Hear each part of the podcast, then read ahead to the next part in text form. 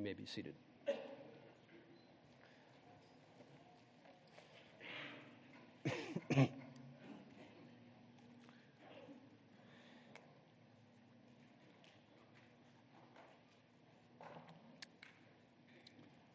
it is necessary. It is necessary.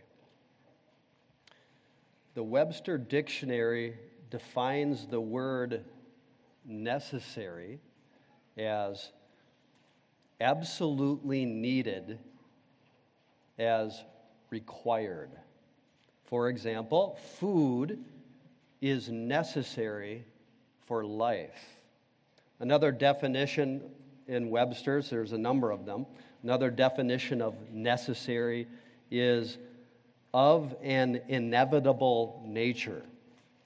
For example, death is a necessary feature of the human condition.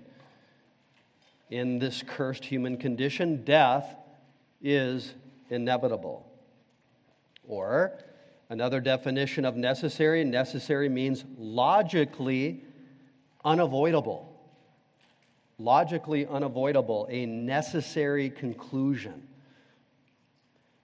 Our passage this morning revolves around necessity, divine necessity. Take your Bibles and turn to Luke chapter 9, page 1033, if you have a Pew Bible. And I will warn you this morning, I hope you can settle in for a fun one this morning as we do something a little bit different for our visitors, and that is we're going to turn to probably 10 passages.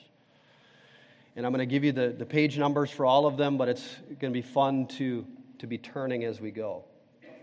But our text this morning that we're expositing will be Luke chapter 9, two verses, verses 21 and 22.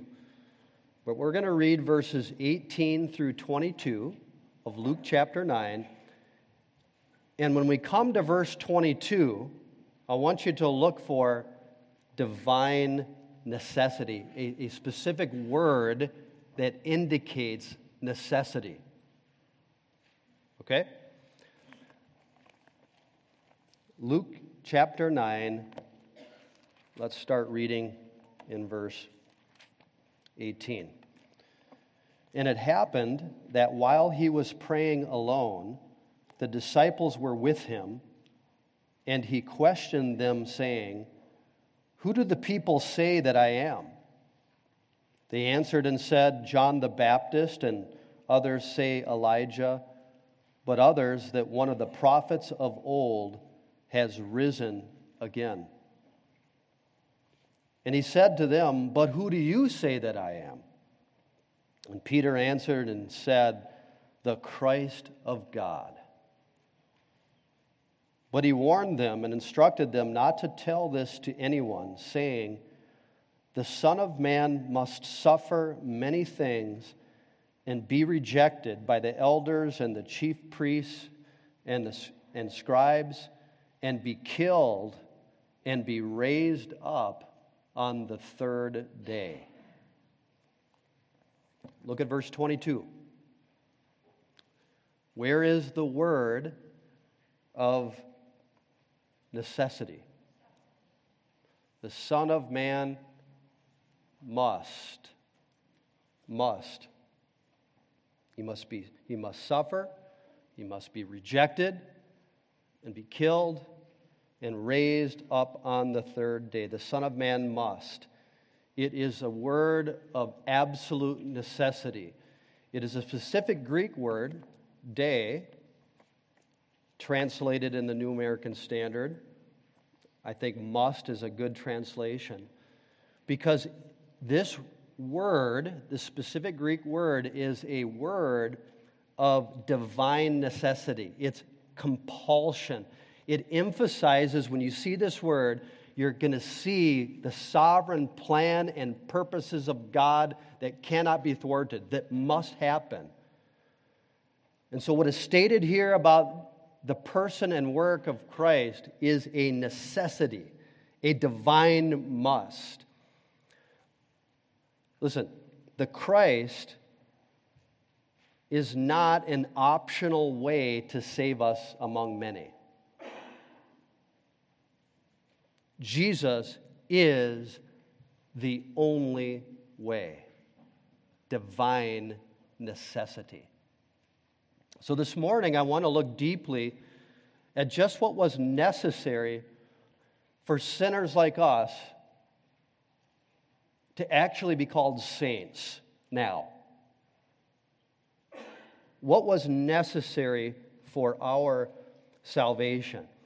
And so you're going to you might say, "Hey, where's the application here?" Look, Jesus is the application. We're going to see him for 50 minutes, and then we're going to apply it as we come to the Lord's table. Are you ready? Put your seatbelt on. You're going to have to move quickly this morning. We're going to answer two questions of this text this morning. Number one, what was necessary?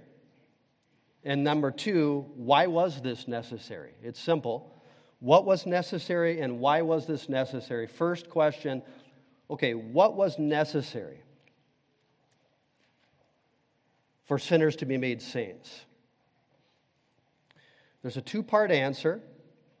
Number one, there's a necessary person. And number two, a necessary work. Okay, what was necessary? A necessary person and work. Now, in the text and from our Christmas sermon, we were really pleased that Peter answered correctly. We know he did that through the Spirit. That when he answered the question, Who do you say that I am? Peter said, The Christ of God. And so we must have the Christ of God, the Messiah of God, for our salvation. Last time we learned that the Greek word Christ means Messiah or anointed one. It's a kingly term. And so we learned that Jesus, this, this one standing here who's asking this question, he is the final king. He is the final Davidic king who will fulfill the prophecies of the Old Testament. He's the king of Israel. And he will come and we heard that this one would be a real man. He would be born of Mary, but born of a virgin, the Son of the Most High God. We heard from the voice of Elizabeth when she met Mary pregnant with baby Jesus. She, uh, Elizabeth, speaking of baby Jesus, says, the, mo- the mother of my Lord, and refers to the baby in the womb with the term for Yahweh in the Old Testament. And then we learn that the Christ of God from Zacharias is the horn of salvation, right? A mighty warrior who's going to run through the enemies of the people of God. And he's the horn of salvation from the house of David, that he would be the one who would accomplish redemption for his people. He would forgive our sins.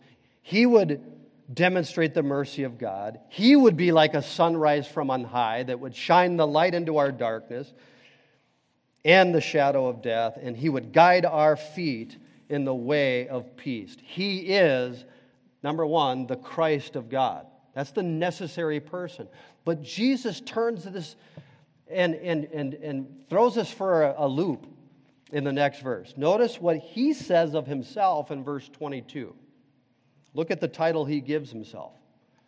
Peter says he's the Christ of God. Then Jesus says in verse 22, the Son of Man must. The Son of Man. This is a unique title of Christ. This is what Jesus calls himself. No one else dares to call him this. Jesus calls himself the Son of Man. It's his favorite self designation. It's used over and over time in the Gospels, especially in Luke. The first time we see this in Luke's account is in Luke chapter 5, verse 24. Flip back a couple of pages. Here we go. We're going. Verse 19 where Jesus begins to speak of himself as the Son of Man. A necessary person, the Christ of God and the Son of Man. Verse 19, but not finding any way to bring him in because of the crowd, they went up on the roof and let him down through the tiles with his stretcher into the middle of the crowd in front of Jesus. So these four friends really trying to help their, their friend to get healed. So they bring in their friend before Jesus. Verse 20 Seeing their faith, he said, Friend, your sins are forgiven. You. The scribes and the Pharisees begin to reason. They're smart and they're right. Who is this man? Jesus is asking that question. Who is this man who speaks blasphemies? For who can forgive sins but God alone? But Jesus, aware of their reasonings, answered and said to them, You got it all wrong. I'm not really God. No. Why are you reasoning in your hearts? Which is easier to say, Your sins have been forgiven you, or to say, Get up and walk? But so that you may know that the Son of Man has authority on earth to forgive sins, he said to the paralytic, I say to you, get up, pick up your stretcher, and go home. Immediately he got up before them and picked up what he had been lying on and went home glorifying God. The title, the Christ of God, is a kingly title of authority and power. Yes? The title, the Son of Man, is a divine title of power and authority. It's taken from directly from Daniel chapter 7. So, keep your finger in the book of Luke and turn to page 891 if you have a Bible from the back to Daniel chapter 7 and find verse 13. Here we go. Let's hear those pages turning or the phones The title, the Son of Man, is connected, that's why Jesus uses it, to his authority to forgive sins. And the Pharisees and scribes are right to say that who can forgive sins but God alone? So the title, the Son of Man, for the religious leaders and certainly for Christ and those who knew the Bible would bring them back to this magnificent vision that really is the pinnacle for all of the book of Daniel. A vision of the Christ of God coming, one like a Son of Man, at his second coming in power, at his second coming in glory. Clearly, it's the second coming of Christ. When all the beastly nations of the world are put under the thumb of the Anointed One and the beast himself is destroyed. And we pick it up in verse 13. And Daniel writes I kept looking in the night visions, and behold, with the clouds of heaven, one like a son of man was coming. And he came up to the Ancient of Days and was presented before him. And to him, that is, listen, to the Son of Man, and to him was given dominion, glory, and a kingdom that all the peoples, nations, and men of every language might serve him. His dominion is an everlasting dominion which will not pass away, and his kingdom is one which will not be destroyed. And so, indeed, when you hear the term Son of Man, you're right to think Son of Man, kind of Son of Mary. He's a real human being. But really, the Son of Man, while it does indicate his humanity, is more of a term indicating the authority and divinity of this one than maybe any other term in the Bible. in the Old Testament. So let's just talk about this in, in Daniel 7. Let me just get right to it. The description of one like a son of man coming with the clouds of heaven indicates that this one travels on the clouds like Yahweh does. This is a symbol of divine authority, for in the Old Testament, without exception, God alone rides on the clouds. Further, in this in chapter 7, Daniel is one like the Son of Man, right? This one like a Son of Man is being served by all the peoples, nations, and men from every language throughout the world. Peoples. That word serve in Daniel is paying reference to a deity. It is translated with the idea of worship. This is worship. What mere man is going to come upon the clouds like Yahweh? and is going to be worshiped by a whole earth and is going to receive an everlasting kingdom that covers the whole earth. A man will receive the kingdom, indeed, but more than a man, the God man, the Son of Man. So in chapter 7, verse 14, the Son of Man is given a kingdom. Now take a look. Hopefully you're in Daniel chapter 7. Look at verse 27. This is fascinating. Verse 27 says this Then the sovereignty, the dominion, and the greatness of all the kingdoms under the whole heaven will be given to the people of the saints of the highest one. His kingdom will be an everlasting kingdom, and all the dominions will serve and obey him. And so, the Son of Man in Daniel 7, a few verses later, is equated to the highest one, a definitive reference to the Most High God, Yahweh Himself, embedded in chapter 7. This is a term of deity. And who will be given the kingdom? The saints, the saints of the Most High God.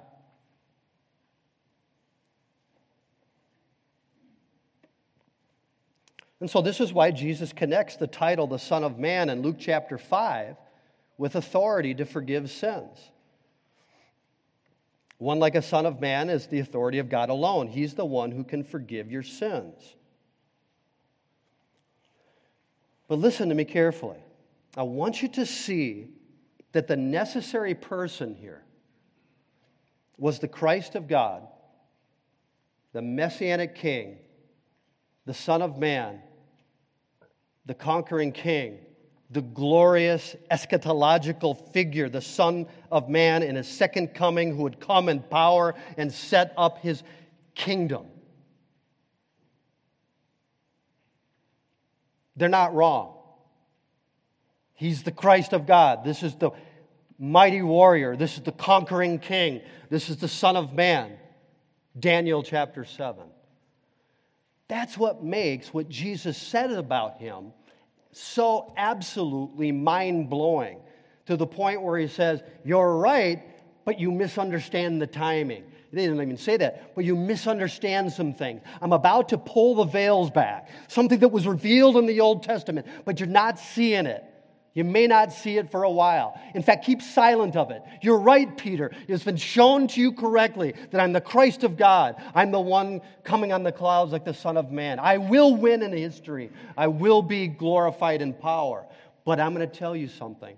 Verse 22. And I want you to listen and keep your mouth closed, which Peter has a struggle with. We'll see that in the Transfiguration passage. And that leads me then, secondly, to the necessary person Number two, what is necessary? A necessary person, and then a necessary work. There are four necessary activities of the Son of Man for him to accomplish. Are you ready? To accomplish Daniel chapter 7. That is, if he's going to have a group of saints gathered to worship and to serve, and they themselves having dominion and winning in history, then something shocking needs to happen to take these sinners and to make them saints and to set up his kingdom in history. Four things divine necessity. Back to Luke chapter 9, the Son of Man must Number one, suffer many things. Okay. Right now, he's done a flyby to the disciples, to all the religious leaders, to very, very few could were grasping this. A conquering king, the Son of Man, suffers? How does that work?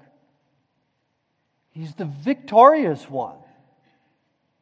Number one, he must suffer many things. Many things. This is before his death.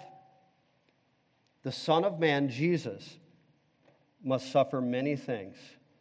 And I think this suffering of many things includes his whole life, is wrapped up in that.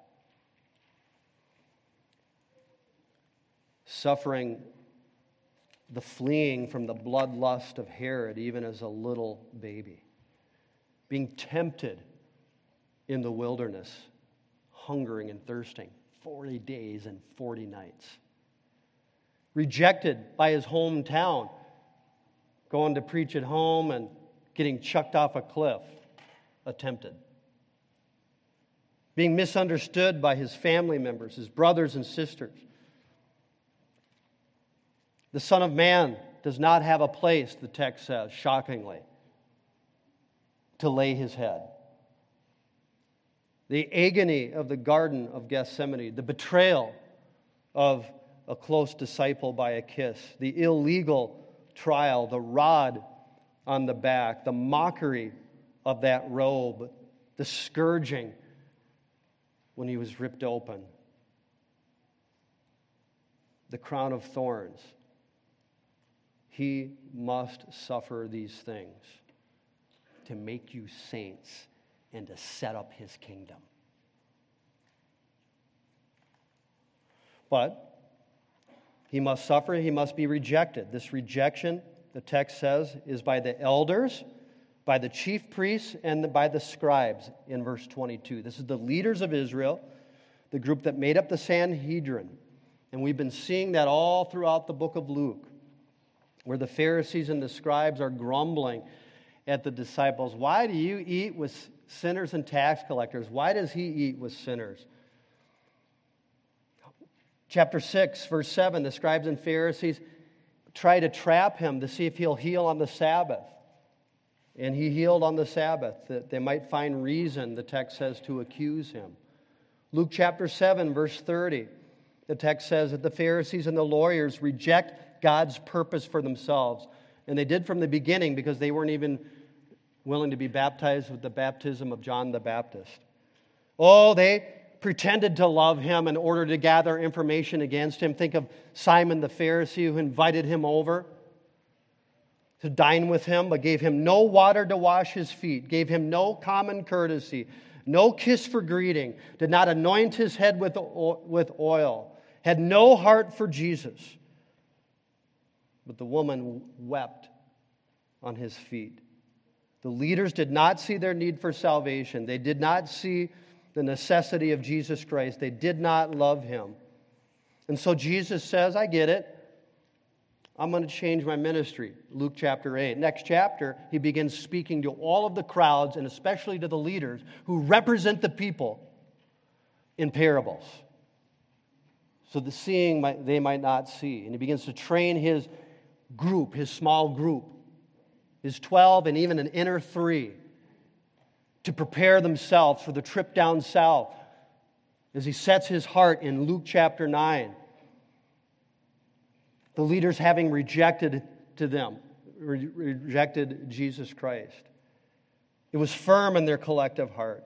There were exceptions like Nicodemus, praise God. But as a whole, Jesus came to his own but his own did not receive him. And if you think the confrontations with the leaders of Israel are intense so far, you haven't seen nothing yet. And in fact, check this out, and I want you to turn to see it in Luke chapter 22, starting at verse 66. This is really, I think, the culmination of the prediction of Christ being rejected by the leaders. And in fact, you're going to see the two titles Christ of God and Son of Man, used together, just like they are in our passage, I think for a reason. So, Luke chapter 22, verse 66. When it was day, the council of the elders of the people assembled, both chief priests and scribes, and they led him away to their council chamber, saying, If you are the, there it is, if you are the Christ, tell us. But he said to them, If I tell you, you will not believe. And if I ask a question, you will not answer. But from now on, the Son of Man will be seated at the right hand of the power of God. And they all said, Are you the Son of God then? And he said to them, Yes, I am. Then they said, What further do we need? Uh, do we have of testimony? For we have heard it ourselves from his own mouth. Then the whole body of them got up and brought him before Pilate. And they began to accuse him, saying, We found this man misleading our nation and forbidding to pay taxes to Caesar, and saying that he himself is Christ, a king. It was absolutely necessary for him, number one, to suffer many things, number two, and be rejected by the leaders. And indeed he was. And that's necessary because his rejection led, number three, it is necessary for the Son of Man must be killed. The Christ of God, the Son of Man, be killed. Yahweh killed?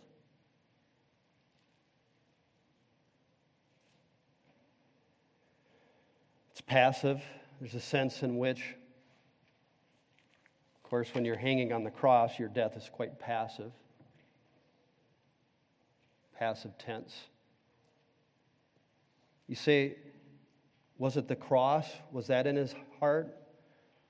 Verse 23 And he was saying to them all, If anyone wishes to come after me, he must deny himself and take up his cross daily. I think there's certainly hints of the manner of death in which he would die, right in the context death upon a tree. It is necessary that the Son of Man be killed in order for you and me to be made saints and for the kingdom to be established.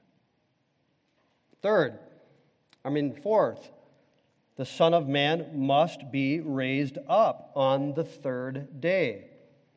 I think they would have understood that this means that Jesus would be killed and that this is speaking of him coming up from the dead on the third day because they just they have a conceptual model of this. Look at verse 19. They answered and said, "Well, John the Baptist and others say Elijah, but others that one of the prophets of old has risen again." So, just like the cross is after and refers back, the resurrection, the, uh, the concept of resurrection is in the minds of the disciples.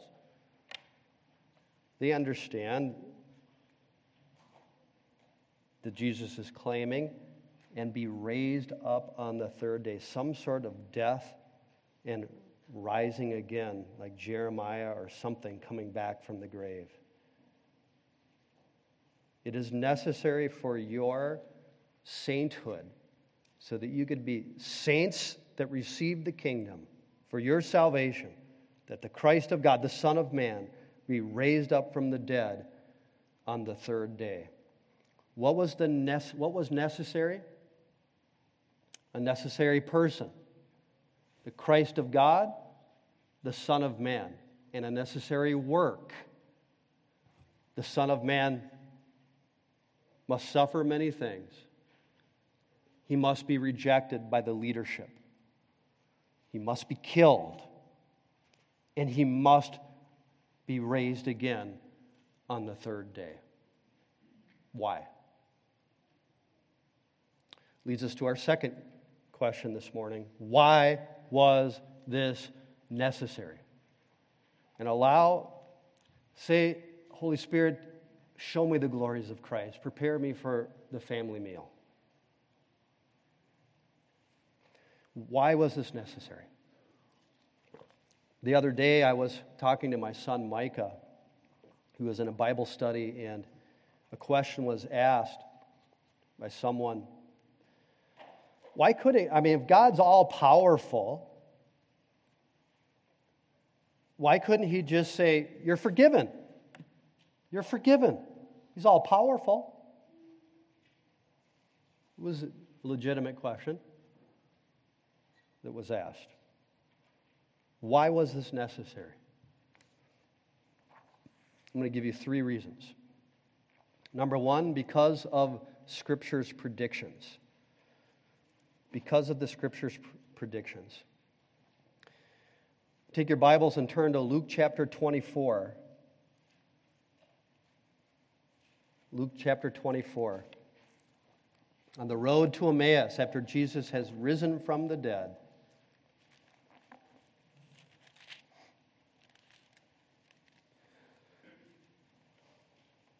and I want you to find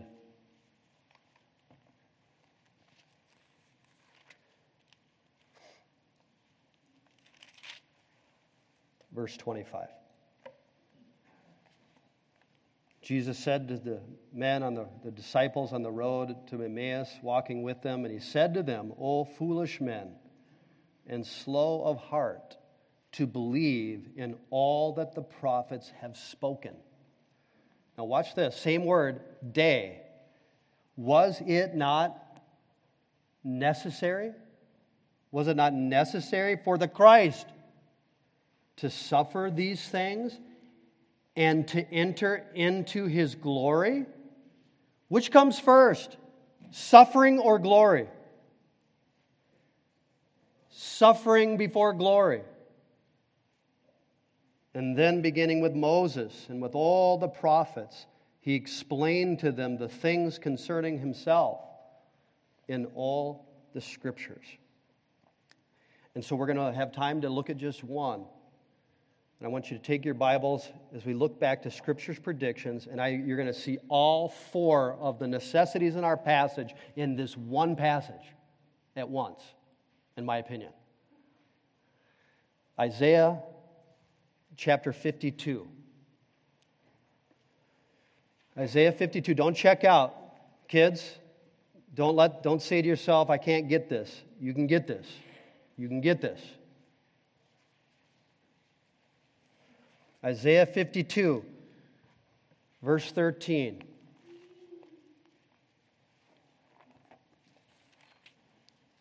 Isaiah 52, verse 13. Now, in my Bible, in Isaiah 52, verse 13, it has the heading right now, the exalted servant. That's interesting. Look at it in verse 13. Let's just read. Behold, my servant will prosper. He will be high and lifted up and greatly exalted. You know why? Because he's the Christ of God. He's one like son, the Son of Man, right? He will be. But then it's just a shocking turn so quickly. Verse 14 just as many were astonished at you, my people, so his appearance was marred more than any man, and his form more than the sons of men. Thus he will sprinkle many nations. Kings will shut their mouths on account of him. For what had not been told them, they will see, and what they had not heard, they will understand. Wait a minute, I thought this one was going to be highly and lifted up, and now all of a sudden he's marred more than any other man. Verse, 50, uh, verse 1 of chapter 53 Who has believed our message? And to whom has the arm of the Lord been revealed? For he grew up before him like a tender shoot, and like a root out of parched ground. Stop right now. Let's have you stand for the reading of God's word. This is the Holy of Holies in the Old Testament, and you need a break from this sermon. So let's stand, let's stretch. It's intermission. But I want you to come now to the Word of God. I want you to worship. Holy Spirit, come help us. Let these words hit you like this is the first time you've ever read them. For he grew up before, verse 2, before him like a tender shoot, and like a root out of parched ground. He had no stately form or majesty. One like a son of man, no majesty that we should look upon him, nor appearance that we should be attracted to him. He was despised and forsaken of men. He must be rejected. He must be rejected a man of sorrows and acquainted with grief. And like one from whom men hide their face, he was despised, and we did not esteem him. Surely our griefs he himself bore, and our sorrows he carried. He must suffer many things. Yet we ourselves esteemed him stricken, smitten of God, and afflicted. But he was pierced through for our transgressions he must be killed. He was crushed for our iniquities. The chastening for our well being fell upon him, and by his scourging we are healed. All of us, like sheep, have gone astray. Each of us has turned to his own way, but the Lord has caused the iniquity of us all to fall on him. He was oppressed and he was afflicted, yet he did not open his mouth like a lamb that is led to slaughter, and like a sheep that is silent before its shears. So he did not open his mouth. By oppression and judgment he was taken away. And as for his generation, the leaders and frankly all the Jews, as for his generation, who considered, who considered that he was cut off out of the land of the living for the transgression of my people, for whom the stroke was due? The stroke was for the people. Who considered it on the day of Christ? No, they didn't. He was rejected. His grave was assigned with wicked men, yet he was with a rich man in his death because he had done no violence, and there was, there was, nor was there any deceit in his mouth. But the Lord was pleased to crush him, putting him to grief. If he would render himself as a guilt offering, Oh, look at this hints of the resurrection. He will see his offspring. You're his offspring. You're the joy that was set before him. If you go through it, you'll see them. You'll see your bride. He will see his offspring. He will prolong his days. That's the resurrection. And the good pleasure of the Lord will prosper in his hand as a result of the anguish of his soul. He will see it and be satisfied. By his knowledge, the righteous one, my servant, will justify the many, as he will bear their iniquities. Therefore, oh, there's glory coming. Therefore, I will allot him a portion with the great, and he will divide the booty with the strong, because he poured out himself to death and he was numbered with the transgressors. And he himself bore the sin of many and interceded for the transgressors. All four of the divine necessities find their fulfillment in Isaiah 52 13 and Isaiah 53. We can go to passage after passage. You may be seated.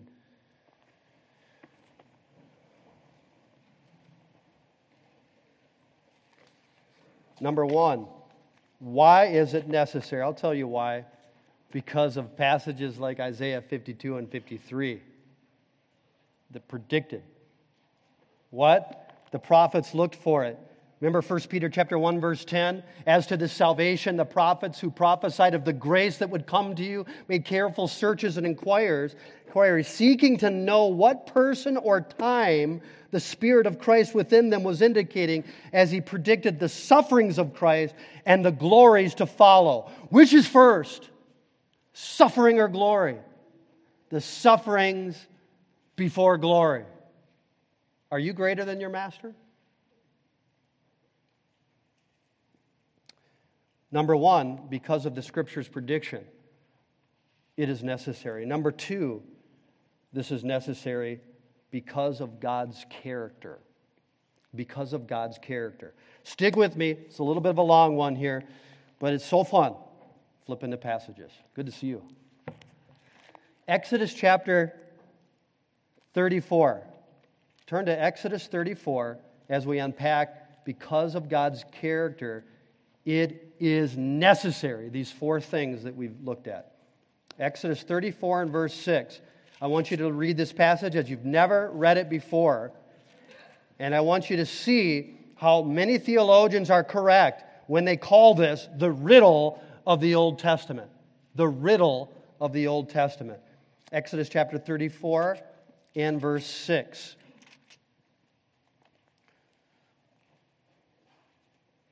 Then the Lord, now it's the Lord and Moses here on Mount Sinai. Then the Lord passed by in front of him, that is Moses.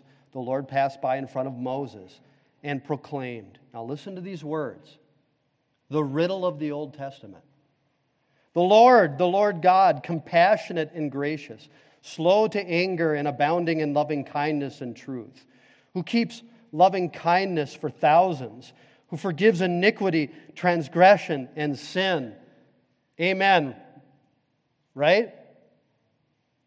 Yet,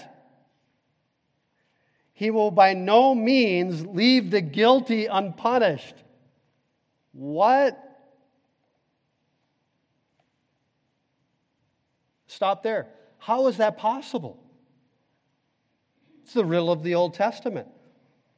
God is both loving and compassionate and gracious, and he cannot and he must punish the guilty sinners. Because he's holy and he's righteous and he's pure and he's white and he's holy and just. How does this work? Because the Bible says very clearly in Romans 3:23, all have sinned and fallen short of the glory of God. So we're all guilty in the second half of that riddle. And yet he will not leave the guilty unpunished. Yet he's compassionate and gracious and he forgives iniquity. How is this possible?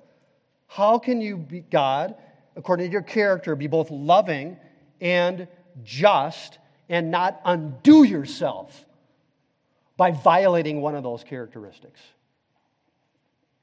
It is necessary that the Son of Man suffer many things and be rejected and to be killed and to rise up on the third day. That's the answer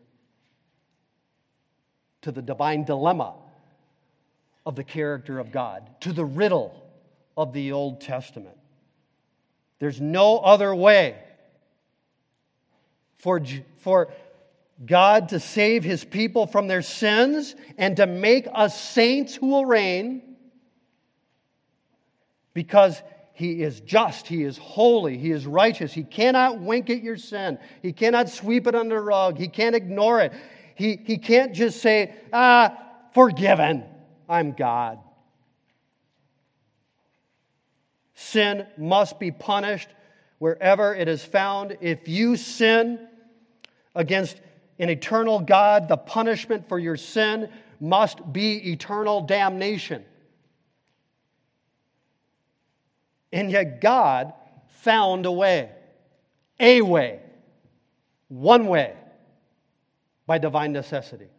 He set his love upon his people. He will have compassion on whom he will compassion. He desires to have compassion, to save a people, to forgive a people. But because of the justice of God, there is only one way. It is necessary that the Son of Man must suffer many things and be rejected and be killed and raised up on the third day. Okay, how does Jesus solve then the riddle of the Old Testament?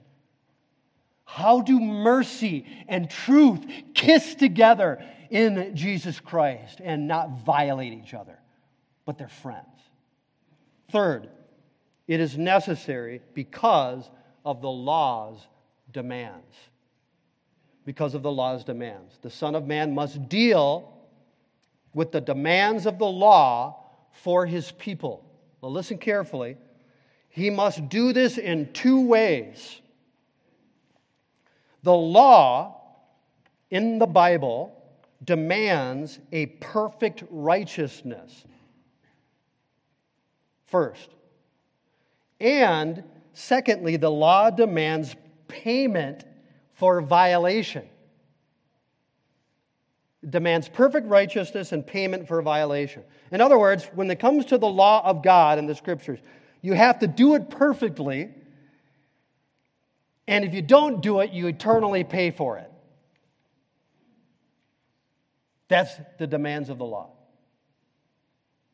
that flow out of the character of God. How are you doing with that? You have to do it perfectly, and if you don't do it, you have to eternally pay for it. You ought to be absolutely trembling if that means anything to you, and if you've never heard this before. Well, in order to be saints, what's a saint? A saint is when God, actually now, He calls us saints in the New Testament. We don't earn sainthood by working for it.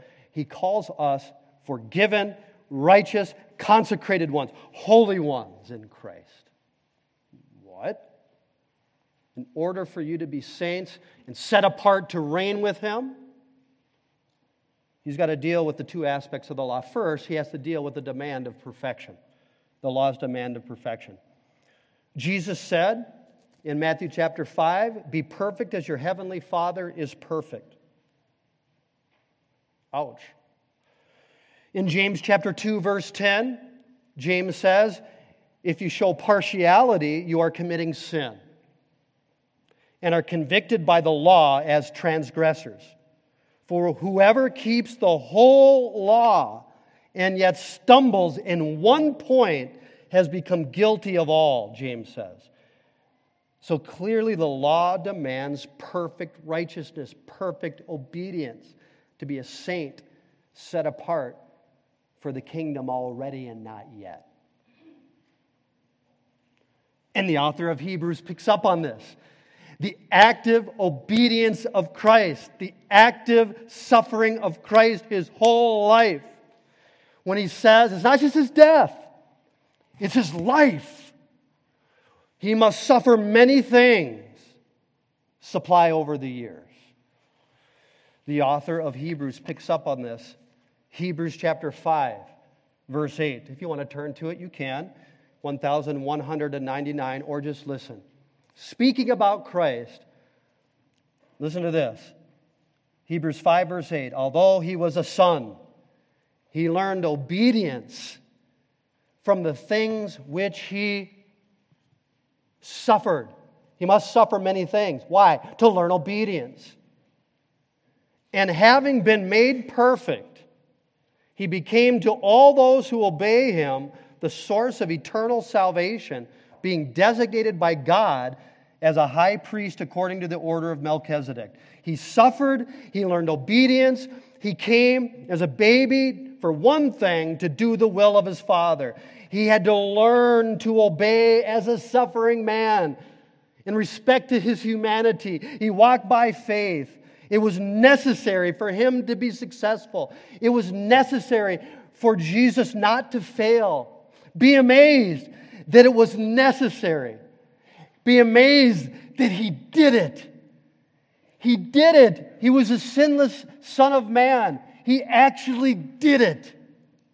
Be amazed the glory of Christ. He did it for me. He did it for you. He's earned a perfect righteousness. He has a perfect righteousness that he can give away to everyone who believes. It was necessary for Christ to suffer, to learn obedience, to prove obedience, to be obedient, so that he could be the substitutionary sainthood for sinners like us. So that he could be the pure, unblemished lamb for sinners like us. So he supplied the first aspect of the demands of the law, a perfect righteousness but also the second aspect of the demands of the law, which was to be the punishment, the payment for the violations. Oh, he was that too. Because we have broken the law of God. That is sin. It's breaking God's word. And sin necessitates the suffering, the rejection, the death, and the resurrection of the Son of Man. All have sinned. Galatians 3:10 as many as are under the are of the works of the law are under a curse for it is written cursed is everyone who does not abide by some things written in the law. Is that what it says? No. Cursed is everyone who does not abide by all things written in the book of the law to perform them. And so we are under the eternal curse of sin for breaking the law of God. And it's eternal because we're eternal beings. We sinned against the eternal God. And He's holy and righteous and just. And He must punish my sins and your sins eternally for you to be called a saint and to be set apart for the kingdom. How is this possible? What if a sinless substitute was found who could pay the penalty of sin in place? This one must be a real man because the blood of bulls and goats can't take away our sin. Man sinned, so mankind must find a substitute, and the Word became flesh. But this one is fully God. He is Yahweh. He is one like the Son of Man. He has the authority to forgive sin. He's the Most High God. And it is the God man who is necessary for your salvation. And so, in six hours, in respect to his humanity, Jesus hung there, having suffered his whole life. He was killed upon the cross of Calvary. And listen to me in six hours, whatever your eternal hell would have been like, all of it, he consumed it and drank it all because he was eternal and he drank it all and he finished it upon the cross of Calvary. He paid the penalty for your sins. He drank the wrath of God in your place. And guess what? That takes care of the law's demand, right? For the penalty of your sin. And he earned a perfect righteousness. And now, right? There's only one more thing that's necessary. Did he actually pay for your sin? Was he actually sinless? Would your sin die at his death? Would your death be finished by the death of Christ? There is only one answer to that question, and he must, he must raise, be rise, uh, rise again on the third day. And if he came out of the grave, your sin is gone. Your death is dead. And now he's alive and He can give to you forgiveness through faith alone. He can give you His righteousness through faith alone, so that you can be called saints of the Most High God, set apart both now and forever to rule with Him spiritually now and then physically in the millennial kingdom of God when He comes back in His glory. The demands of the law kept, the riddle of the Old Testament solved no wonder Paul said this For he, that is God the Father, made him, that is Christ, who knew no sin, to be sin on our behalf, so that we might become the righteousness of God in him. Now, as we come to the Lord's table now, we prepare.